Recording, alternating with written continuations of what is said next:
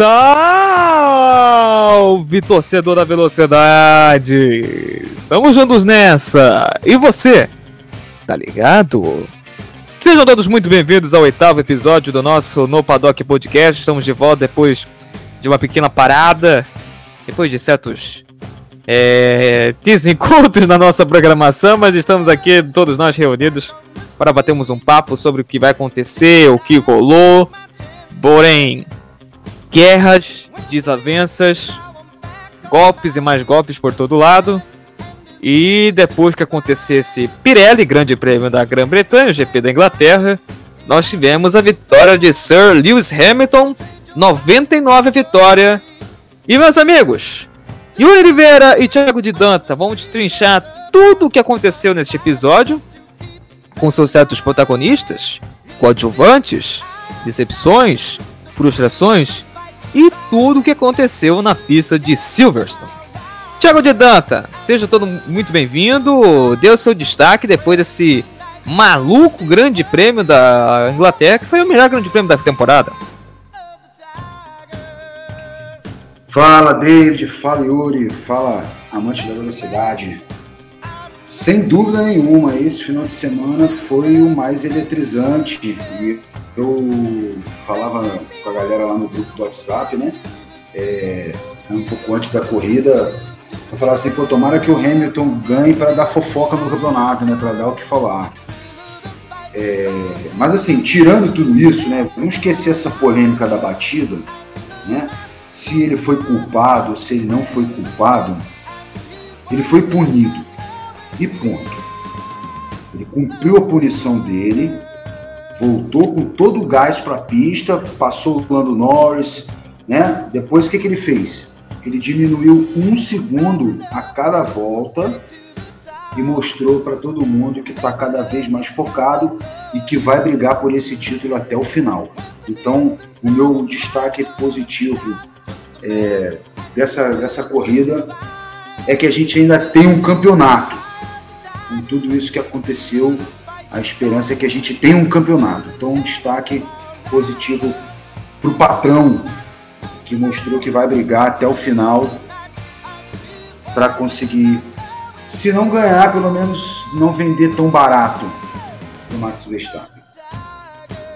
Com certeza, o patrão tá on, ele tá presente e de volta ao seu melhor estilo.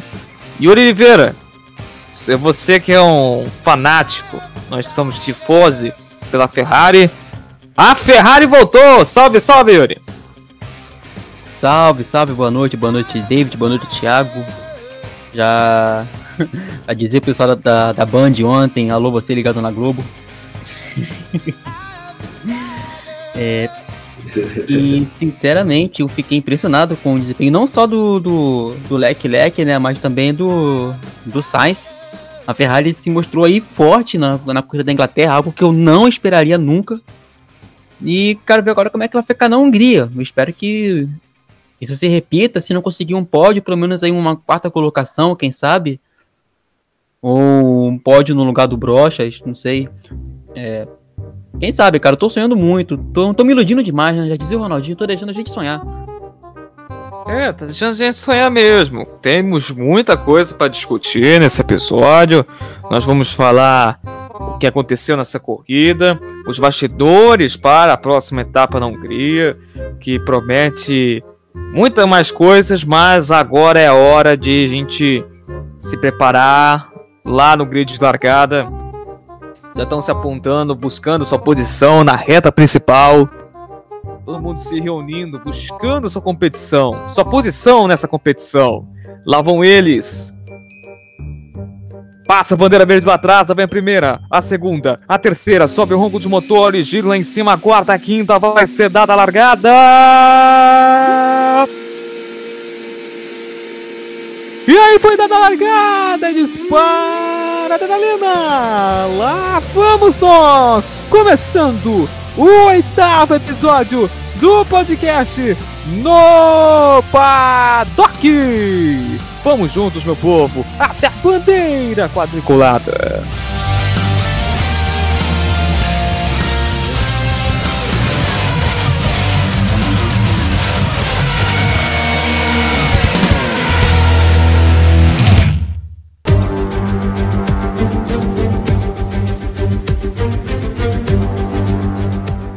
Meus amigos da velocidade, sejam todos muito bem-vindos a mais um episódio. Pedindo para você que nos acompanha desde já a não, não abandonar o nosso projeto. Nosso projeto está apenas buscando frutos, buscando resultados. Peço para que vocês sigam o nosso podcast, compartilhe para os seus amigos. É importante o retorno de vocês até o final. É apenas um projeto que promete muitas emoções daqui para frente. Meu povo, queremos também avisar vocês aí para seguir a nossa página nas nossas redes sociais do No Paddock Podcast. No Instagram, arroba No Paddock Podcast, que iremos, na medida do possível, compartilhar informações para vocês até a publicação também do nosso episódio. Todas as terças-feiras, novo episódio aparecendo na telinha do Spotify, do Deezer, de outras plataformas digitais. Escutando o nosso trabalho também no Google Podcast, no Apple Podcast, a gente estava esquecendo dos nossos outros companheiros de plataforma. Depois dessa iniciação aqui de anúncios e tudo mais, vamos ao que interessa, falar o que rolou, o que foi dito, o que aconteceu, o que foi certo, o que foi errado no Grande Prêmio da Inglaterra. O Pirelli Grande Prêmio da Grã-Bretanha, que foi disputado ontem, teve a vitória de Lewis Hamilton, que, ao meu ver, meus amigos, eu queria já deixar claro aqui para os amantes do, da velocidade, que o Lewis Hamilton foi herói e vilão ao mesmo tempo. Lá, além da batida é, provocado em cima do Max Verstappen, foi o vilão, foi punido, mas não desistiu de nenhum momento. Ele próprio mesmo reconheceu, Yuri, que a bandeira vermelha ajudou a vencer esse grande prêmio, e ainda mais nas duas últimas voltas, conseguindo ultrapassar o Leclerc, que fez uma prova heróica para conseguir, além de segundo lugar, largar muito bem, aproveitou a confusão, ficou na liderança e quase ganhou essa prova para a Ferrari, que não ganha desde Singapura com Vettel em dois mil e dezenove. A Ferrari voltou, mas queria perguntar de você, o Hamilton, depois que conseguiu vencer essa prova, tirando a diferença para oito pontos. Agora, ainda tem a chance do Hamilton, depois que, caso ele consiga vencer na, na, na Hungria, não perder mais o campeonato? Fica muito aberto, né? É, é fato que a Mercedes iria dar trabalho o fim de semana inteiro para a Red Bull, e foi o que aconteceu. Continuaria dando trabalho se não fosse um incidente na, na primeira volta, né? Eu ainda acho que o Verstappen faria o possível e o impossível para tentar acabar com a, com a festa britânica. É, mas eu acredito que sim, sabe? É, eu já estava meio que acreditando que isso fosse acontecer sem o Verstappen sair da corrida. É, agora com, com o Verstappen fora, vinte e cinco pontos. Foi vinte e cinco ou vinte e seis pontos, ele fez a volta mais rápida, né? Não lembro. É, mas ainda assim, a pontuação inteira e com o Verstappen fora, sem pontuar nada. A volta mais rápida foi do Pérez. Isso, na última volta. Ok, obrigado. Eu tinha esquecido do Pérez, tadinho. é... é, a Red Bull fez uma estratégia para roubar o ponto, né? Tirou ele da. da tava, ele estava entre os dez, ia pontuar, mas. Aí a, a equipe chamou ele para trocar os pneus, ele trocou os pneus e fez, tirou a, o ponto do Hamilton com a volta mais rápida, mas perdeu o ponto dele como piloto, é, que estava entre os dez. É, foi mais para poder roubar o ponto do Hamilton, no caso, entendi. É, é foi estratégia. Não, é, é, boa estratégia, por sinal. Então, a, a diferença ficaria ainda menor, né? Porque sete pontos são suficientes para você conseguir empatar sem uma volta rápida. Então, a estratégia foi muito boa. Então a gente dá pra ver, é, o um dois, né, o Hamilton primeiro, Verstappen segundo, já faz a diferença cair para um ou até empatar, dependendo de como terminar a corrida, né? Então é muito mais do que importante, é, é o Verstappen tentar segurar agora o máximo que pode a primeira colocação, se ele conseguir, na Hungria. E esse ano realmente não dá para saber se, vai, se a pista vai favorecer a Mercedes ou se vai favorecer a Red Bull, porque a gente não sabe como é que os carros estão se comportando. E parece que a Red Bull vai trazer atualização para a Hungria, é, pelo que eu ouvi. Pois é, então, bem interessante. Eu queria passar aqui antes do Di Danta falar que, além dessa questão que o Hamilton vai tentar buscar essa recuperação para tentar voltar a assumir a liderança, Di Danta, a gente viu o acidente. O que tá pegando é o acidente cometido depois que ele passou, depois daquela antiga reta principal, que agora é a reta oposta. É cinquenta e um G a força da batida do Verstappen. E a gente, muita gente discutiu. A curva era pro Hamilton, a preferência era pro Verstappen. É uma dúvida que muita gente até... até hoje discutindo, é, mas o Michael Mass decidiu, o Hamilton foi punido por dez segundos, o, o Jos Verstappen, o pai do Max Verstappen, disse que era para ter sido desclassificado, é apenas escassa de última consequência. Para você, quem estava errado nessa história, o Max ou o Hamilton? Isso é uma, é uma sinuca de bico, cara. Eu sou um, eu sou um camarada... Eu sou uma geração das antigas, né? Eu via uma geração anterior dessa. Eu sou acostumado a ver o pega mesmo, igual era com, com o Piquet, igual era com o Prost, com o Senna, com o Nigel Mansell, com, enfim, com os pilotos da minha geração. Então, para mim, isso é batida de corrida, cara, é lance de corrida. Apesar de hoje você ter outras interpretações, outras regras no, no campeonato, É, para mim, ao meu modo de ver, é, é, é lance de, de corrida, normal, né?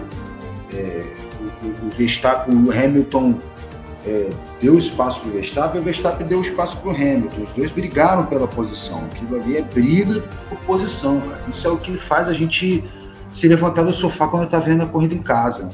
Foi o momento onde eu levantei do sofá e... e, e, e, e comecei a comemorar, sabe? E logo depois veio a batida... Enfim, aquilo ali que a gente, que, eu, que a gente quer ver, cara, na corrida. Aí quando acontece, é, é, vem a puni- as punições, né? Primeiro, é, a gente não, a, a FIA, tem, a gente tem que entender que a FIA ela não, ela não vai punir é, a, a gravidade do acidente. Ela não, vai, ela não vai punir a consequência do acidente. Ela vai punir o acidente em si. Porque senão seria muito relevante você... É, pensar no se, né? Ah, mas se tivesse batido, ah, mas ele bateu a cinquenta e um G, a consequência do, do acidente não, não é punível. O que é punível é o acidente em si. Então, o Hamilton, por ter, às vezes, colidido com o Max Verstappen na curva, em não, ou não ter dado espaço para ele, enfim, foi isso que foi julgado e foi isso que foi penalizado. Então, o, o, o Hamilton ele foi penalizado porque a FIA entendeu que ele foi o errado, senão ele não teria sido penalizado, punido, né? Então, é, é, diante as regras, diante a FIA, é, o errado foi o Hamilton, ele foi punido, independente do que aconteceu, da consequência disso. Aí, é, vírgula, a gente vê é, a, a bandeira vermelha, parou a corrida.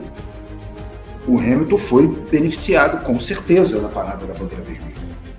É, foi até dito pela própria Mercedes, pelo engenheiro da Mercedes, que se não fosse a parada, o Hamilton teria que abandonar a corrida, porque nesse acidente, é, é, um dos sensores ali que resfria, que aquece pneu, né, é, ele ficou balançando ali, ficou, ele ficou solto. Então, isso afetaria diretamente no desempenho do carro. Então, é, ele teria que, que abandonar a corrida. Quando teve a parada da, da bandeira vermelha, a equipe conseguiu consertar esse, esse, essa falha e o Hamilton conseguiu voltar para fazer a corrida. Aí a gente vê também o, o, o piloto que é, porque depois disso tudo, depois de toda a, a, a punição, depois de todo o acidente, beleza, a corrida continuou e o Hamilton está dentro da corrida. Então ele tem que se concentrar em ganhar a corrida, ele tem que fazer por onde. Ele teve vários outros fatores que fizeram ele vencer. É, isso incluindo o tão falado e maltrapilho Bottas, que foi novamente, mais uma vez, again, escudeiro. Abriu passagem, fez boas voltas, fez um bom final de semana, se classificou bem, fez pódio. Então ele teve vários outros fatores do Hamilton para ganhar também a corrida. É, e, e isso, e isso é, é, é, é, deixou, lógico, a Red Bull é, é, é, ferida, principalmente quando ele comemora e, e, e, e o título, a vitória, né? Junto com a torcida e coisa e tal, e isso deixa a Red Bull ferida, principalmente porque o Max está lá no, no hospital e, e, enfim, é a fofoca, né? É, o, é, o, é aquela, aquela briga do paddock, né? Que a gente fala. Então, a gente, eu, particularmente, vi isso acontecer na minha, na minha geração, principalmente com os pilotos mais, mais apimentados, né? Como era o nosso Piquet, né? Que era um cara que era briguento, que era, né? Enfim. E isso sempre aconteceu na Fórmula um. E é bacana que esteja acontecendo de novo, porque o Max mostra que ele está incomodando a hegemonia, né? Agora, se o, se o Hamilton foi desleal ou não, é, se ele foi, fez de propósito ou não, é, eu não posso julgar, porque eu não estou ali no momento, não sei do caráter também, assim, do cara dentro da vida dele, de fato. Mas o que a gente quer ver na Fórmula um é isso, tendo batido ou não. A gente quer ver o Hamilton se brigar pela, pela posição, quer ver ele entrar rasgando, é, como que diz o Sérgio, possuído, né? É, ele entrou possuído na corrida. É, é isso que a gente quer ver. A gente quer ver, eu pelo menos particularmente, o Di Danta quer ver isso na corrida, largada com, com disputa, né? É, é, curva a curva. É isso que eu quero ver. Se tem a batida ou não, é consequência. Do, do esporte, né? O campeonato agradece, né? Nossa, a gente agradece, né, Yuri? A gente, eu, pra mim, foi a melhor corrida justamente. Eu levantei do sofá na hora, eu gritava, aí depois aconteceu o acidente, aí eu, a gente eu para pra olhar. Aconteceu. É, a gente fica eufórico, cara. A gente, a, gente, a gente quer ver corridas assim. Então, assim, tudo isso que a F I A faz pra, pra deixar o campeonato mais burocrático, deixar o campeonato mais, né? A gente quer ver isso que aconteceu, boas corridas, boas disputas. É, se a gente pode ver aí dois pilotos agora, né? Porque a, a outra briga, são duas brigas do campeonato, né? A gente pode ver duas brigas do campeonato aí, né? Que é a Red Bull e a Mercedes e a Ferrari e a McLaren, né? A gente tem duas brigas aí, uma com mais foco, mais, mais, mais ênfase, e a outra briga que está acontecendo ali também na, na secundária, que, que é bem... Tá bem apimentada também. Mas enfim, eu acho que é isso aí. Não sei se o, se o Hamilton foi culpado, se ele não foi culpado. Segundo a F I A foi, foi punido, mostrou o talento que tem, correu atrás, teve cabeça no lugar, ganhou a corrida e graças a Deus a gente tem um campeonato aí agora mais uma vez. Cara, e pra mim, essa temporada pra mim tem sido a temporada, sabe? Porque desde quando eu voltei a assistir Fórmula um, muito antes do podcast, assim, em dois mil e dezessete, quando eu voltei a assistir, É, eu sempre busquei ser imparcial. Tinha preferência de piloto, como tem esse ano, é, mas até tipo como ferrarista eu deixava a torcida de lado, né? A Ferrari ainda estava indo bem na época. E tentava ver como um, como um analista, né? Que é mais ou menos o que a gente faz hoje. Mas essa temporada tem me deixado no limbo.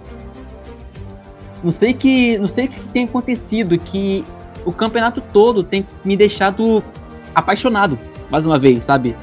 Eu parei de ver como alguém que quer ver uma corrida e ver como a corrida funciona, mas tá vendo aquela briga acontecendo e você fala, cara, vai, vai, vai, se levando do sofá, você grita, você termina a corrida pouco, você não sabe o que tá fazendo, por dentro você fica fervendo. E tem muito tempo que eu não vejo isso, sabe? A questão do Hamilton ser culpado ou não, hoje ainda depende. A F I A já falou que ele é culpado, vai continuar dando discussão se ele devia ter tangenciado a curva ou não, se ele devia ter espaço ou não, aconteceu, né? Mas, cara, abriu o campeonato, sabe? É lindo ver isso. Você vê Ferrari voltando a disputar, né? Pra quem é tifosi igual a mim, é... já é mais um motivo de você conseguir chorar, de alegria ou não. É, você vê o Hamilton é, não tão dominante como antes. Isso não é necessariamente ruim, porque finalmente a gente tem um campeonato, né, e É outra coisa importante, ano passado o campeonato estava começando a ser ganho é, em julho para agosto. É, e você fica sem saber o que, o que vai acontecer depois. E pra gente que é torcedor, é, é inacreditavelmente grande. Você volta a ver corridas como você via nos anos noventa, sabe? Com, com a, a chegada de Schumacher, você via dos anos oitenta com a era, com a era Piquet. É, você vê aquela. Você viu o Lewis Hamilton terminando a corrida, comemorando com a bandeira, você lembrou do Ayrton Senna, então é uma coisa muito nostálgica, sabe? A gente tá voltando a ver as coisas como eram antigamente. Você viu na, na classificação, na corrida de classificação, aquela coroa de louro que o Verstappen pegou. Cara, você volta, é, no meu caso, pra infância, pra muita gente, adolescência, você lembra daquelas cenas de antes. Hoje, eu acho que é isso que tá fazendo a Fórmula um voltar a ser o que era antes, né? Então eu quero que continue. Thiago não errou, não. É, a gente tá tendo um campeonato, a gente tá tendo briga, a gente tá aqui pra ver tiro, porrada e bomba. Era o que tava faltando na, na categoria. E tá voltando a acontecer. Então, por mim, se for pra ficar dando briga até a última corrida, que seja, cara. Que seja. Que seja corrida pra gente levantar do sofá, levantar da cama, pra jogar pipoca no chão, se engajar com farofa, derrubar maracujá. Dane-se. Não, o negócio é ver corrida, o negócio é ver o campeonato. E estamos voltando a ver isso. Então, pra mim, é, é, é motivo de muita felicidade. Sinceramente. E o motivo é tanto de felicidade, como o Yuri colocou, que nós vamos falar justamente da Ferrari. Que a Ferrari, depois, assim, vamos falar primeiramente da corrida sprint. Muita gente até esqueceu de debater muito, não conseguimos fazer o último episódio, justamente falando dessa formato sprint, que foi, na minha opinião, acho que todo mundo também, foi a, o melhor jeito de tentar trazer, é, trazer equilíbrio às corridas. É, como a gente viu, a, a, foi um trem louco, igual a corrida de cavalo, em, em mil metros, mil e duzentos, um trem violento, do início até o final. O Verstappen venceu, é, a prova sprint, conseguiu a pole, é, foi dezessete voltas, é, o evento foi um sucesso, muita gente gostou desse formato. A próxima experiência vai ser, a princípio, na Itália, em setembro. Mas o, o, o Leclerc se deu tão bem na corrida que ele participou, foi bem ativo, ficou na quarta posição. Na sexta, na largada de ontem, do, do domingo, melhor dizendo, largou bem, aproveitou o vacilo do Hamilton, do Verstappen para assumir a ponta. Na largada já tinha ultrapassado o Bottas. E quando a Ferrari conseguia, iria conseguir vencer a prova, depois de ter passado vários problemas com o motor, que quase tirou o Leclerc da disputa, motor conseguiu resistir a duas voltas pro final, né, Yuri? Não, o que matou mesmo foi, a, eu acho, pelo menos até onde eu vi, o que matou mais foi aquele problema no motor. Eu costumo chamar o motor Ferrari de motor Fiat, né? Porque sempre dá problema. É inacreditável como aquele motor consegue dar problema. E o detalhe aqui, Yuri, é, não sei se você sabe, mas a Fi, o motor Fiat, esse, o caso que você está falando, é do mesmo grupo. Fiat e Ferrari são do mesmo grupo. É por isso que eu sempre faço a piada.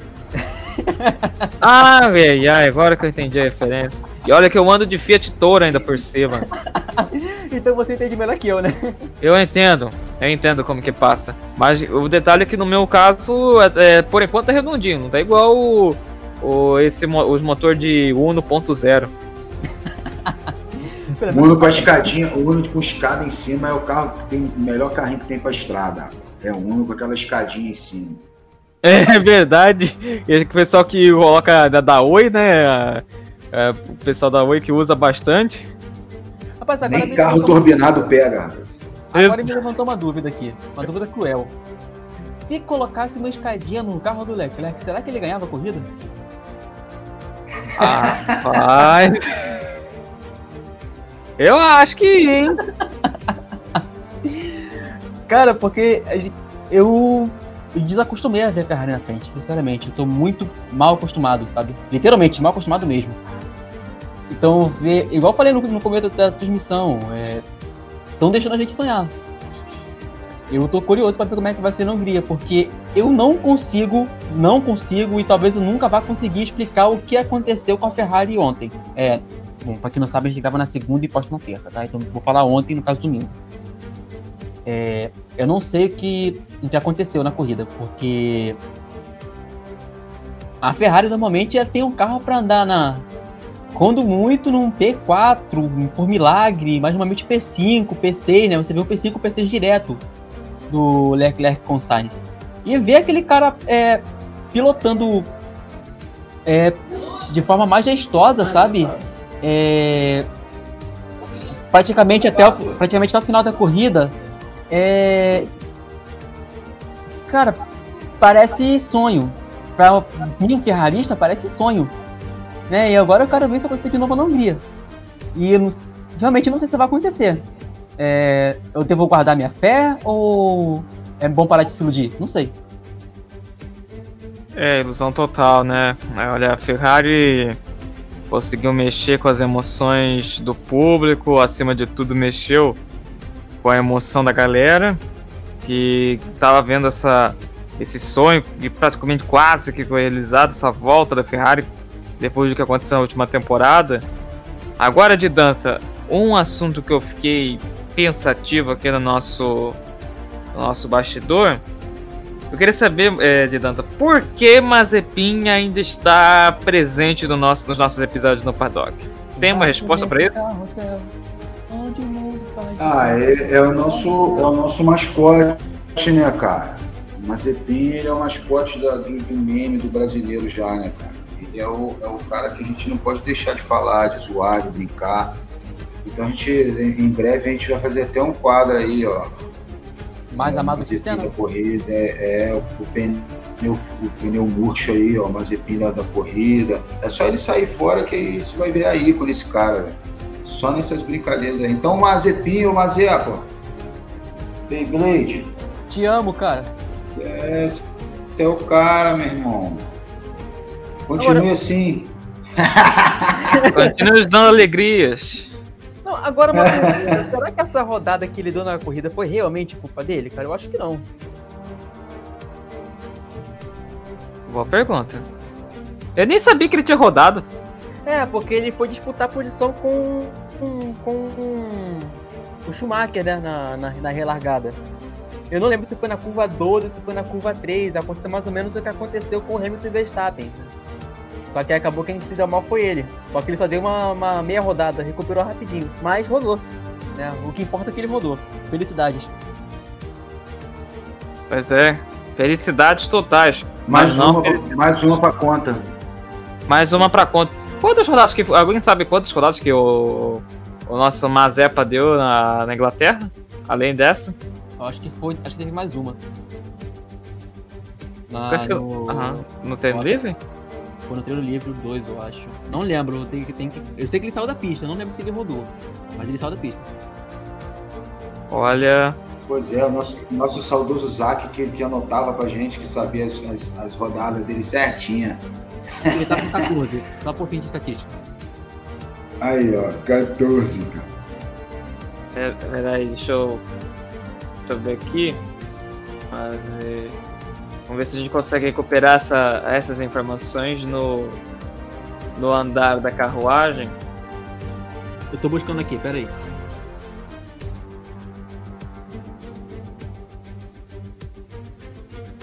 E olha, nosso querido Mazepin sempre nos dando alegrias. Ah, agora que recebi aqui informações, foi duas rodadas, uma na sprint e uma no Q um. Essa é a informação tem que eu mais? Acabei de ver aqui. Então foram, então foram três no total. Foi duas, na verdade. Aqui na informação deu duas apenas. E eu que fui procurar essa informação, acabei desligando sem querer. Meu Deus, isto é incrível. Este é nosso querido Yuri. É, ou seja, no total... Como você falou, Yuri, foi dezessete rodadas nesse campeonato mundial. dezessete rodadas, gente. É Meu muita Deus coisa. E só como um detalhe aqui, o Mazepin conseguiu terminar essa corrida na frente do Schumacher, né? Ô, louco! Não é possível. Na frente do Schumacher. Eu falei que tava disputando posição? É algo inacreditável. Agora, eu quero fazer um destaque negativo também, que é, é, é ao meu ponto de ver, né, que todo mundo está aí é, enchendo muito, mas muito, muito a bola do, do Jorjão, né, do Russell. É, de repente, que, é, é, às vezes esse boato todo, assim, que ele tá fechado já com a Mercedes, né? É, essas últimas corridas aí que ele tem batido na trave aí, com os pontos, né? É, esse, de repente esse desespero para fazer uma boa corrida, para não ficar sem contrato, para poder fechar de fato com, com a Mercedes, né? De repente isso aí pode estar tá pesando nele, não? não? Detalhe que é um boato que ele tem alimentado nas mídias também, né? Então... É, e ele cometeu, ele tá cometendo os erros, ele que tá fazendo os erros, ó. Ele foi, ele, ele, ele, ele cometeu um erro, é, foi punido injustamente, errou na largada, ele errou na largada duas, duas vezes. vezes. Duas vezes. Então, e não conseguiu depois de recuperar. Então, assim, mais uma vez sem ponto. Então, às vezes, cara, não é o Bottas é ruim, o Russell tem que estar no lugar dele, na Mercedes, é o que a gente falava no outro episódio. Às vezes é muita pressão para um cara que é muito jovem, que ainda é para o futuro. Mais uma vez, eu, eu, eu boto o lado positivo do Bottas, que foi um bom escudeiro, se classificou bem, fez pole, fez é, pódio, é, perdão, fez pódio, é, fez uma boa sprint, é, e o George Russell que não conseguiu nem pontuar mais uma vez, beleza, fez o Q três. Ó, com o detalhe de que não conseguiu nem ultrapassar, na verdade, coisa que ele vinha, tinha conseguido fazer algumas vezes nas, nas últimas corridas, não tem nada. Pois é, então para mim mais um ponto negativo aí da corrida seria o Jorgeão da Massa, infelizmente, que eu queria ver ele, para mim eu, tenho, eu gosto dele, tem talento, mas eu acho muito, muito precoce colocar, acelerar as coisas e colocar ele no lugar do Bottas no Mercedes, eu acho muito... Pois é, e detalhe também de Danta e Yuri, eu acho que também o que não ajuda muito o Russo a pontuar é o carro da Williams, por mais que ele tente tirar leite de pedra para tentar levar o carro pro Q três e tudo mais, acho que O, que, o problema do Russell é o carro limitado da equipe. Mesmo que mudou, trocou de mão, saiu a família Williams, entrou esse fundo americano de investimento, ainda falta o conjunto completo. Acho que por mais que tenha um motor bom, que, muito bom, que é o Mercedes, o chassi que está pecando muito. Inclusive até se falou que ano que vem, agora com esse novo regulamento, falaram que eles iam pegar mais coisas da Mercedes, trem de força, alguns componentes da Mercedes, pra, confirmando a parceria. E até desfazendo o boato, falando que a Williams voltaria a ser Renault na próxima temporada e tudo mais. Agora, eu queria ver com vocês uma questão funda- até para podermos relatar. Os boxes. Os boxes, minha gente, foi, acho que, vamos ser sinceros, eu acho que foi... o que decide a corrida. Hamilton foi prefeito à parada, mesmo com a punição de dez segundos. Agora, o que pecou? O Pérez, a parada não, não é, convenceu. Eu acho que foi do Pérez. É, não, do, do Sainz, melhor, Sainz, Sainz, melhor dizendo. Do Sainz. Do Sainz, a parada não foi boa. E principalmente, principalmente do Lando Norris. Foram os segundos preciosos que tiraram o pódio dele pro Valtteri Bottas em casa. Como também, como também, nós podemos ver que isso volta a ser um assunto, porque se já está especulando, ia ser agora na Hungria, que iria tentar é, retardar as paradas, né, para tentar tirar essa vantagem da Red Bull, agora foi adiado para o G P da Bélgica, logo no final de agosto, né, voltando das férias do verão europeu, Yuri. E agora? Isso afeta pro restante do campeonato, essa hegemonia da Red Bull nas paradas? Olha, afeta, mas não tanto quanto a gente tem, tem visto aí ser especulado na mídia ou nos grupos. Afetar vai, porque a Red Bull é literalmente muito mais rápida do que todas as equipes, com o, com o pessoal e com o equipamento que tem, né? Sensores ativos em tudo que é lugar, isso ajuda bastante. É, mas eu não creio que vai afetar tanto, porque se você for parar para ver é, o desempenho médio da Red Bull, é papo de um décimo, dois décimos de diferença na, na, em relação às equipes. Tem os pit stops mais rápidos? Tem, né? Eu acho que os seis, me corrija se eu estiver errado, mas acho que os seis é, pit stops mais rápidos da temporada foram da Red Bull. É, mas a média não tá tão diferente. Então ainda, ainda vai dar uma briga. É, eu acho válida essa mudança, tá? Da, essa, esse impedimento da, da F I A de manter esses sensores ativos, de dar uma retardada no, no tempo de pit stop, eu acho válido, tá? Porque a, é, diminui um pouco a briga nos boxes, mas eu não acho que, vá, pelo menos nessa temporada, não vai afetar tanto. Senão o adiamento não, não seria necessário. Então eu creio que sim, vai afetar, mas ainda dá pra ver uma briga dentro da pista ainda, não creio que o campeonato seja alterado por causa disso não. Eu, inclusive eu acho que vai ficar até melhor. Pois é, vai ser aquele negócio, Yuri. A gente pensa que o campeonato pode, é, tem esses temperos aí que tá acontecendo, das paradas. Agora, Di Danta, voltando pro ponto principal do acidente do Verstappen, toda essa polêmica da punição do Hamilton, dez segundos, e também as declarações do Christian Horner durante a, a bandeira vermelha, depois a vitória do Hamilton, a comemoração do Hamilton, a resposta do Verstappen, né, criticando a comemoração que foi praticamente despor, é, anti, des, anti-esportiva. E depois é, o, Jos, o Jos Verstappen falando ah, que é, deveria ter sido desclassificado o Hamilton. E também a, o Toto Wolff tentando botar o fogo no parquinho, é, pressionando o Michael Messi juntamente com o Peter Bonington. Para quem não sabe, o Peter Bonington é o engenheiro do Hamilton. Para você, você pode dizer que já está declarada a guerra, a guerra já está no ar, já é pública, entre Verstappen e Hamilton, depois do que aconteceu na largada? Então, primeiro falando sobre, sobre os pitstops, né?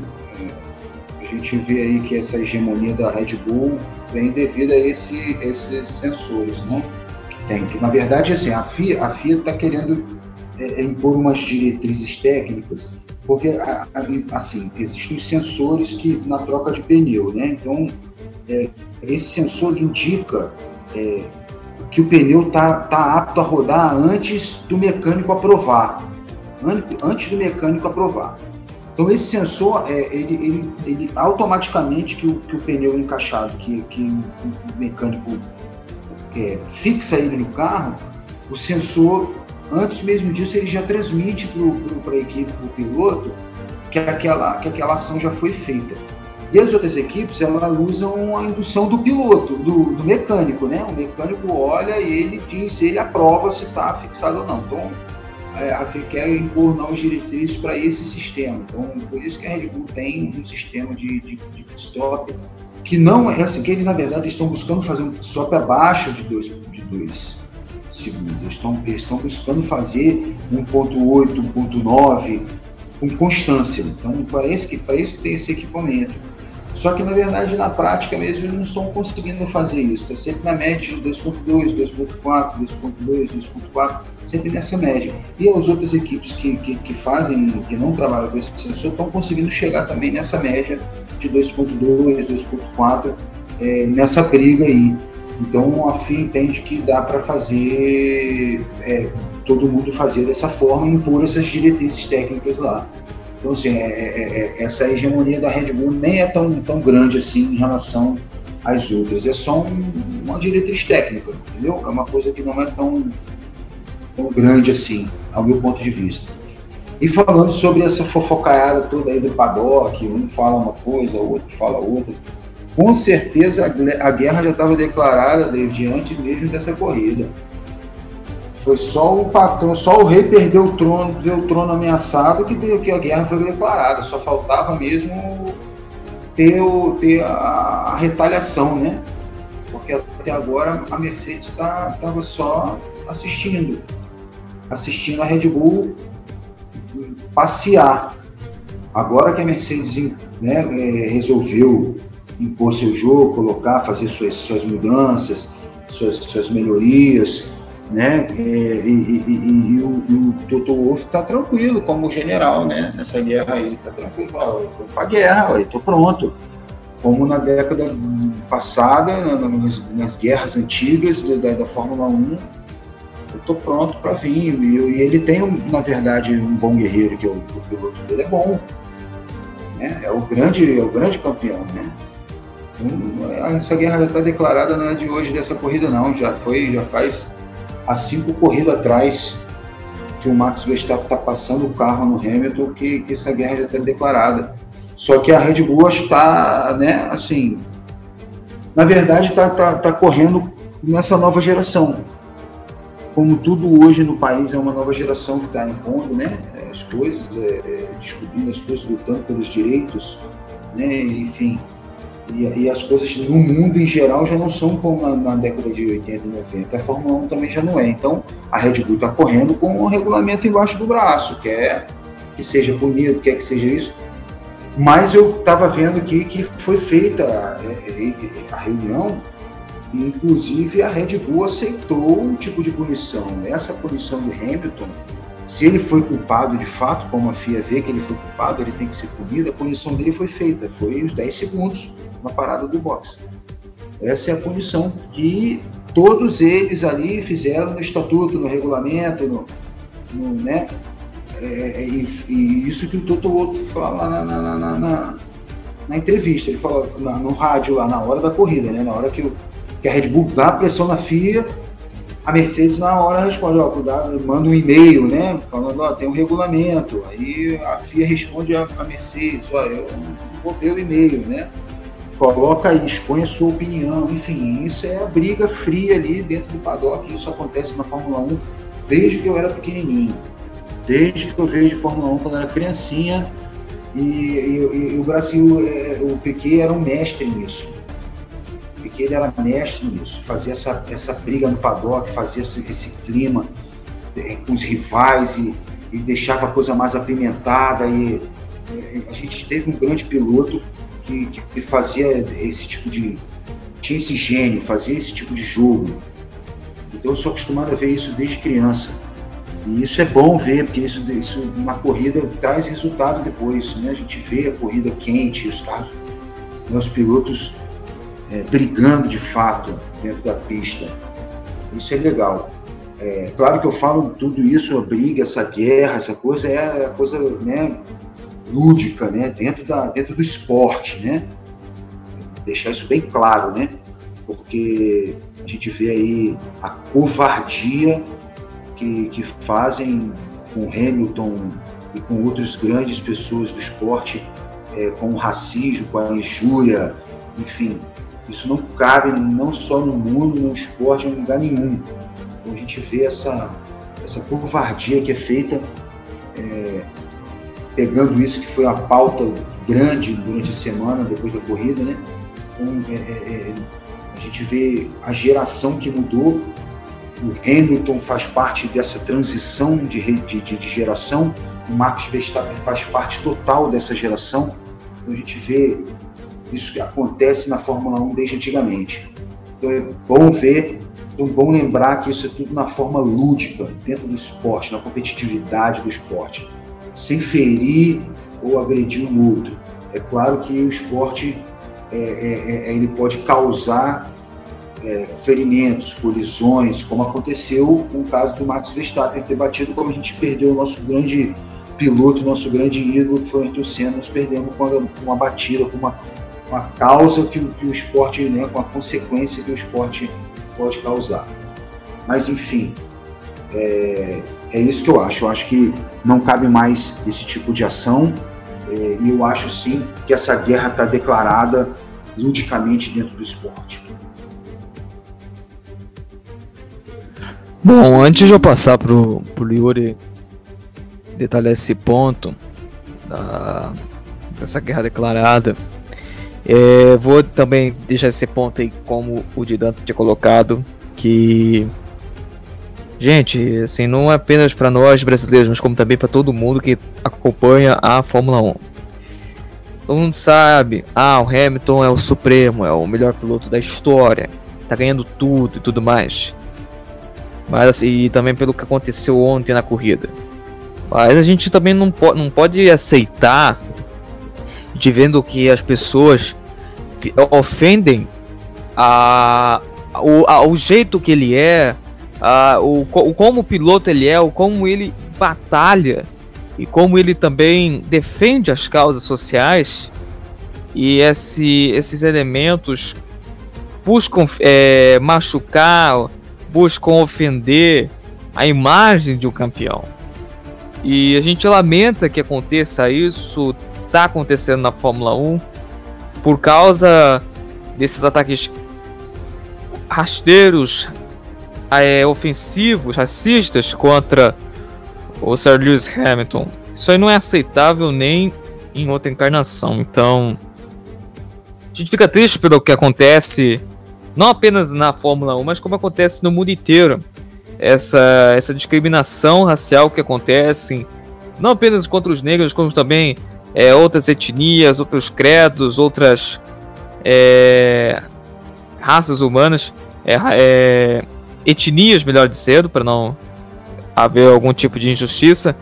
Mas fica bem complicado a gente tentar é, aceitar uma coisa dessas em pleno século vinte e um, muita injustiça e muita...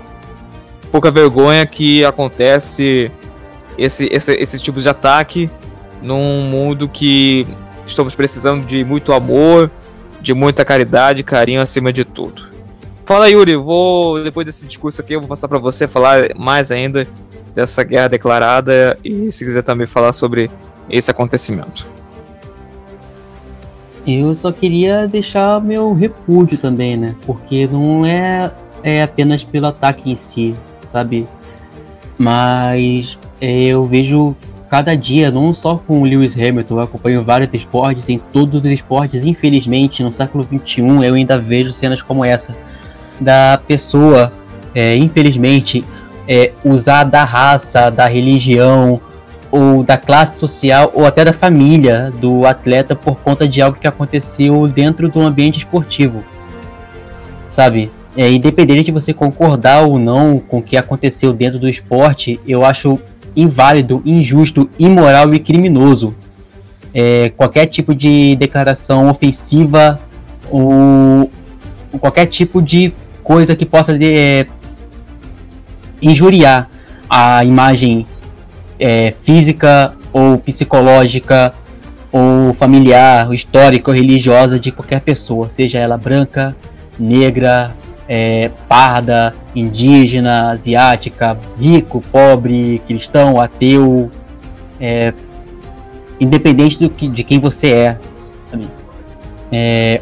E uma coisa que eu tenho visto acontecer muito, é, principalmente nas postagens do Lewis Hamilton, que é que eu mais tenho acompanhado entre os atletas negros, é, é a postagem de emojis de macaco. É o que eu mais vejo. Eu vejo com o Daniel Alves, eu vejo com o Lewis Hamilton, eu vi muito com o LeBron James também. É, como se é, macaco tivesse alguma coisa a ver com a cor da pessoa, né? Mas é bom a gente lembrar que, é, apesar de termos linhagens diferentes dos símios, intelectualmente somos todos como macacos também. O que separa a gente é, deles... é que todos nós conseguimos julgar o nosso próprio instinto. Eles ainda agem por instinto, né? O primeiro sinal de raiva, eles atacam, pode até matar outra pessoa. Eles excluem por instinto. Eles criam grupos por instinto também. É, então, no momento que você denigra a pessoa justamente por ser quem ela é, na verdade, quem está agindo como um macaco, como um primata, não é, não é quem está sendo afetado. É você que tenta afetar. Sabe? A gente sabe, tem plena consciência de que se você usa cenas lastimáveis como essa para poder tentar diminuir a imagem de alguém, é, a gente lamenta, não pelo caso, mas a gente lamenta por você, porque a gente consegue saber que você que está fracassando na sua própria vida e tenta descontar na vida dos outros, que fazem o possível e o impossível para transformar um mundo melhor, principalmente de pessoas diferentes de você. Então, eu gostaria de deixar aqui meu, meu, meu repúdio e meu pesar pelo... pelo acontecido. A gente aqui, não só a gente, mas também todos os, os podcasters, todos os locutores, todos os repórteres que fazem parte do, é, do paddock, seja físico ou virtual, e não só na Fórmula um, em todos os esportes, nós abominamos e rejeitamos. E eu gostaria de falar que se você é uma pessoa que faz parte desse círculo, eu quero dizer que você não é bem-vindo, porque a gente está aqui para agradecer pelo esporte, a mostrar a nossa torcida, mas também estamos aqui para mostrar que há um mundo muito melhor, tá? que onde pessoas como você não fazem e não podem fazer parte. Então a gente se solidariza com Hamilton, sim, e com todo mundo que se sentiu afetado por ataques como esse. É, a gente quer dizer que a gente está com vocês e que a gente vai continuar na luta, na luta por um mundo mais justo, mais solidário e igualitário para todos.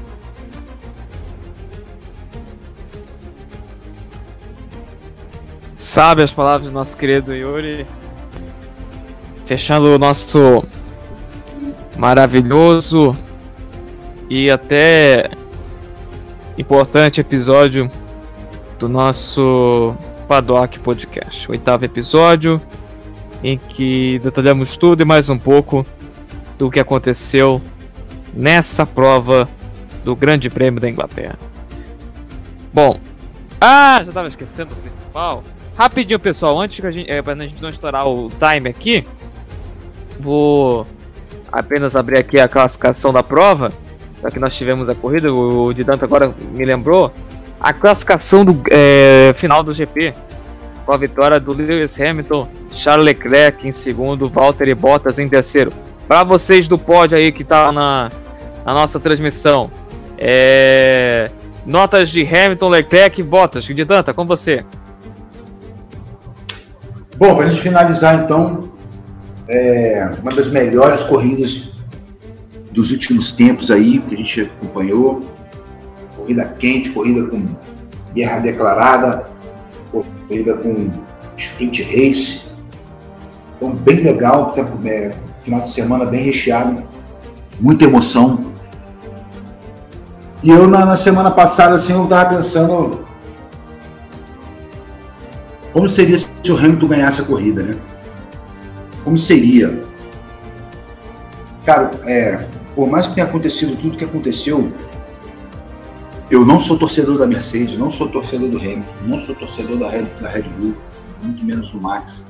Admiro os dois pilotos, as duas escuderias, mas o, o Hamilton, ele é o cara do esporte, ainda é. É o único negro, é o cara que é máximos campeões aí em tudo, todos os recordes. Eu, quando era moleque, o Schumacher começou a ganhar tudo, eu olhava assim e falava assim, caraca, o Schumacher, nunca, não vai surgir nunca alguém que vai ganhar esse, esse número de coisas que o Schumacher ganhou. Aí vem o Hamilton e começa a desbancar todos os, todos os feitos do Schumacher, todos os, né, mostrar que poderia surgir uma pessoa que ia ser melhor do que ele. E essa corrida aí, apesar da batida, apesar de tudo, apesar de tudo que está acontecendo, eu dou dez para o Hamilton, porque ele teve a cabeça fria depois de, da batida, depois da bandeira vermelha, colocaram ele lá no, no box, consertaram o carro dele, colocaram ele na pista. Ele teve a cabeça fria de ganhar a corrida.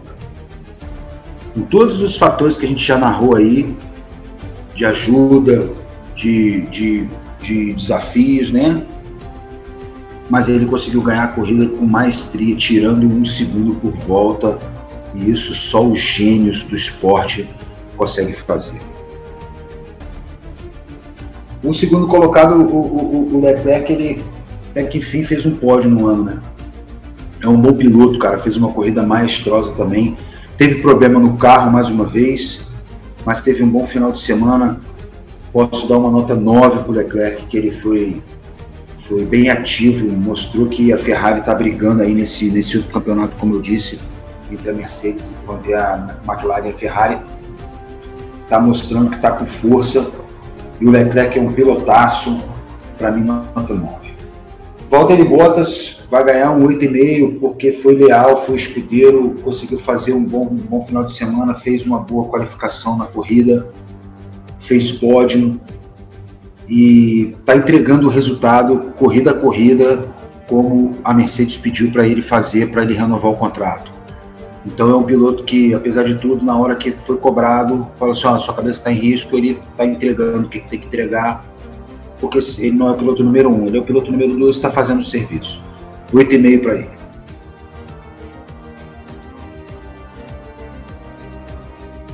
Yuri, com você, top três, suas notas. Eu não discordo em nada com o que o Di Danta disse. O Hamilton, ele mostrou trabalho, ele mostrou uma cabeça muito fria. E me fez lembrar de uma, da, do ano passado, não lembro se foi em Monza, não vou lembrar agora, onde ele também tomou uma punição de dez segundos e ele falou, pode deixar com desconto na pista. E a gente viu esse episódio acontecer de novo, sabe? Ele foi impecável, é, independente do que aconteceu na primeira volta, é, ele primeiro deu, a, a, deu, chegou na vida dele e deu bandeira vermelha para ele poder recuperar o carro, senão ele também estava fora da pista.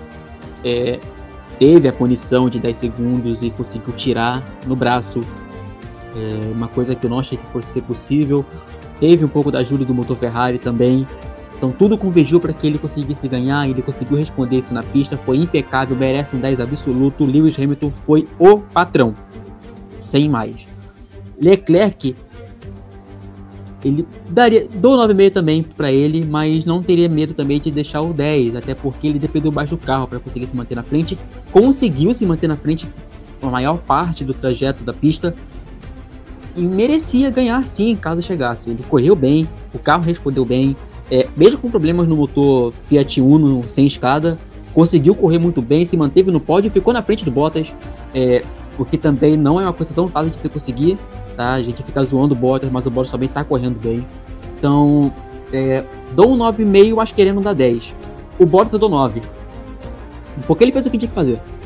É, é, perdeu potência por algum motivo, talvez seja falta de pisar o pé no acelerador, talvez, mas... correu bem, conseguiu ficar no pódio, deu pontos para a Mercedes, é, que aproximou muito mais no campeonato, a diferença é muito pouco agora. É, e eu acredito que a situação dele possa melhorar sim, tá? Eu não duvido, eu não duvido, é, eu boto minha mão no fogo dessa vez, mas eu não duvido que o Valtteri Bottas venha renovar o contrato dele. Não duvido. Tá? E é bem capaz que isso possa acontecer. É, Bottas corre bem, ele também tem cabeça fria, e tem um carro que pode entregar resultado, ele tá voltando a entregar. Era o, era o Valtteri Bottas que a gente estava acostumado a ver e decaiu e agora tá voltando. Então, nota nove para ele. Muito bem. Agora, depois desses votos dos três primeiros, eu queria completar aqui para os outros classificados do top dez. Norris, Ricardo, quarto e quinto dos McLarens, Sainz em sexto com Ferrari, Alonso com sétimo é, com Alpine, Stroll com Aston Martin oitavo, Ocon em nono, Tsunoda em décimo. É, eu queria perguntar rapidinho aqui pro, pro Di Danta, antes de a gente encerrar, para você, é, desse top dez, claro, tirando os três primeiros, quem foi o melhor? E quem foi o pior nesse caso? Quem se, de- quem se mais de- decepcionou nesse caso? Qual você, Di Danta? É, então, para mim ali, quem foi melhor dessa galera ali foi o Alonso, né? Ele, ele foi bem no, no, no qualify, ele pegou uma rota de largada, que é uma, uma rota diferente, meio estranha ali, todo mundo achou estranho, mas ele conseguiu várias ultrapassagens ali na, na, naquela rota de largada que ele fez ali. Porque você viu que, a, que a, a, a pista nesse ano, quem largou do lado sujo da pista, teve mais facilidade na, na, na largada. Conseguiu ultrapassar. O Leclerc conseguiu ultrapassar o Bottas, o Hamilton partiu igual um doido para cima do, do Max. Na, na relargada, o Leclerc conseguiu segurar esse, esse ímpeto do, do Hamilton. Mas o Alonso, ele pegou uma... uma, uma, uma, uma uma tangente, uma, uma rota diferente, né, da largada, que eu achei interessante, ganhou várias posições. Então, para mim, ali, dessa galera ali, o melhor mesmo que se destacou para mim foi o Alonso, né. É, poderia, assim, o Norris também foi bem demais, conseguiu mais uma vez estar entre os cinco colocados, mais uma vez pontuar bem, fez uma boa corrida, enfim. Mas ali, para mim, o melhor dessa galera nessa corrida foi o Alonso. E o pior pra mim, eu, eu não sei se é empatia, não sei o que, que, que tem, mas eu não consigo, não sou muito fã desse piloto, é o Tsunoda. Então, pra mim, é, surpreendente até ele passar e terminar a corrida na frente do Gasly. E foi surpreendente, mas eu não consigo gostar dele dentro dessa, dessa galera aí. Para mim foi o pior. Show de bola. Com você, Yuri. Eu acho que o grid todo ele merece uma avaliação praticamente única. Porque é, a gente viu é, desempenho muito fortes de pilotos fracos, a gente viu desempenhos fracos de equipes fortes e acabou dando um bolo que é, me foi até interessante, né? A gente vê, por exemplo, na, na Red Bull, é um piloto que poderia ganhar a corrida que acabou ficando sem, sem pontos. Um piloto que poderia segurar a onda, que acabou sendo prejudicado duas vezes, né? Sozinho, mas foi prejudicado e ainda conseguiu terminar numa posição boa. Achei que ele fosse ficar lá para último, para penúltimo, e acabou que, que que ficou pelo menos na frente da Haas, sabe? Ficou, chegou a disputar posição antes de de, de acabar tendo que parar.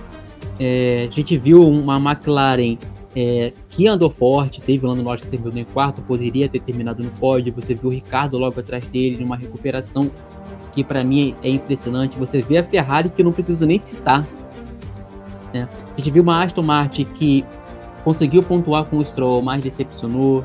É, teve a, a, o Vettel, que acabou tendo que abandonar. Você viu o Tsunoda voltando a, a pontuar, o Gasly logo atrás dele. E você vê, o, e você vê uma Williams É, com um carro um pouco melhor, dando um pouco pra gente essa, essa, essa ilusão, sabe, barra sonho de ver o Russell pelo menos com um ponto na temporada e, e tanta coisa mais, sabe?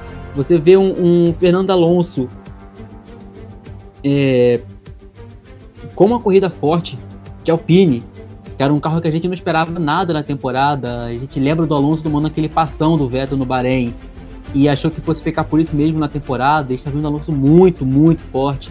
Então, foi gostoso de ver, sabe? É, eu acho que eu poderia dar uma nota inteira para a corrida em si, sabe? É, eu meio que não consigo parar para poder pontuar piloto por piloto dessa vez, porque cada um teve seus destaques positivos e negativos, e isso deixou um espetáculo enorme para... para todo o G P. Então, é, apesar da, da, das decepções, é, eu acho que eu queria ver o replay dela em outras pistas, porque eu não vou, eu, o meu lado emocionado não vai me permitir fazer um julgamento muito bom dos outros pilotos. Eu tô me sentindo um verdadeiro amador diante desse G P agora, com toda a sinceridade do mundo. Interessante. Ivan, para você. Cara, eu queria deixar mais um destaque final aí. É, a gente estava falando de, de tanta coisa ruim aí que a galera, a galera fez aí depois dessa corrida, né? É, justamente com um cara que vem fazendo, é, usando também a imagem dele nessa briga, nessa luta, né?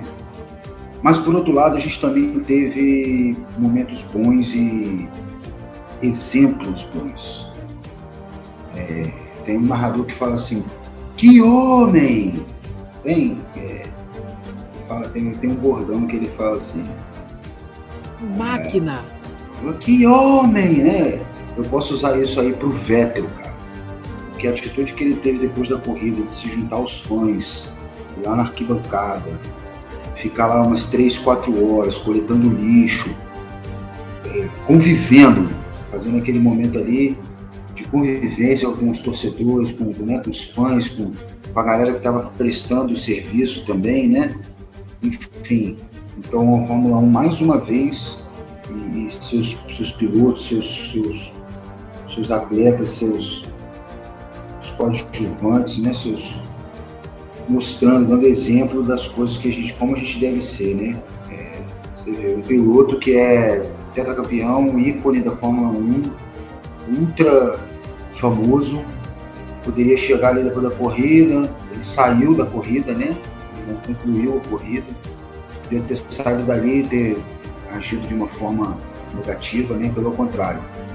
Foi lá fazer uma boa ação, uma ação de bom exemplo, né, e mostrar que a Fórmula um também pode, pode mostrar que, que as coisas boas e que fazem a diferença.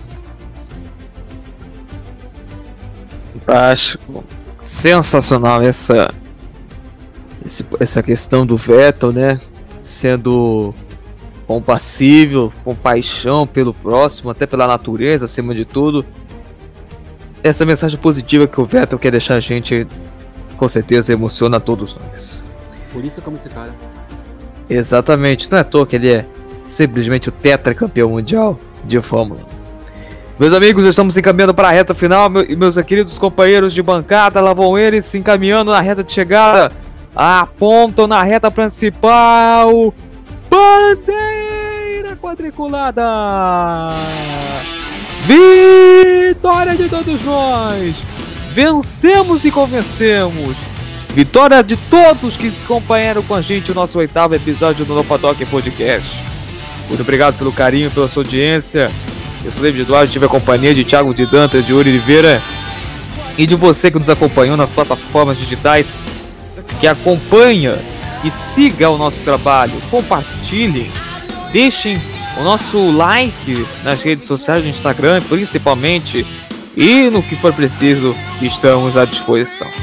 Muito obrigado, pessoal, pelo carinho, nos encontramos na próxima edição do No Paddock Podcast.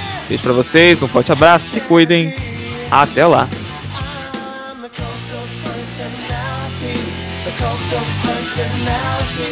Neon lights,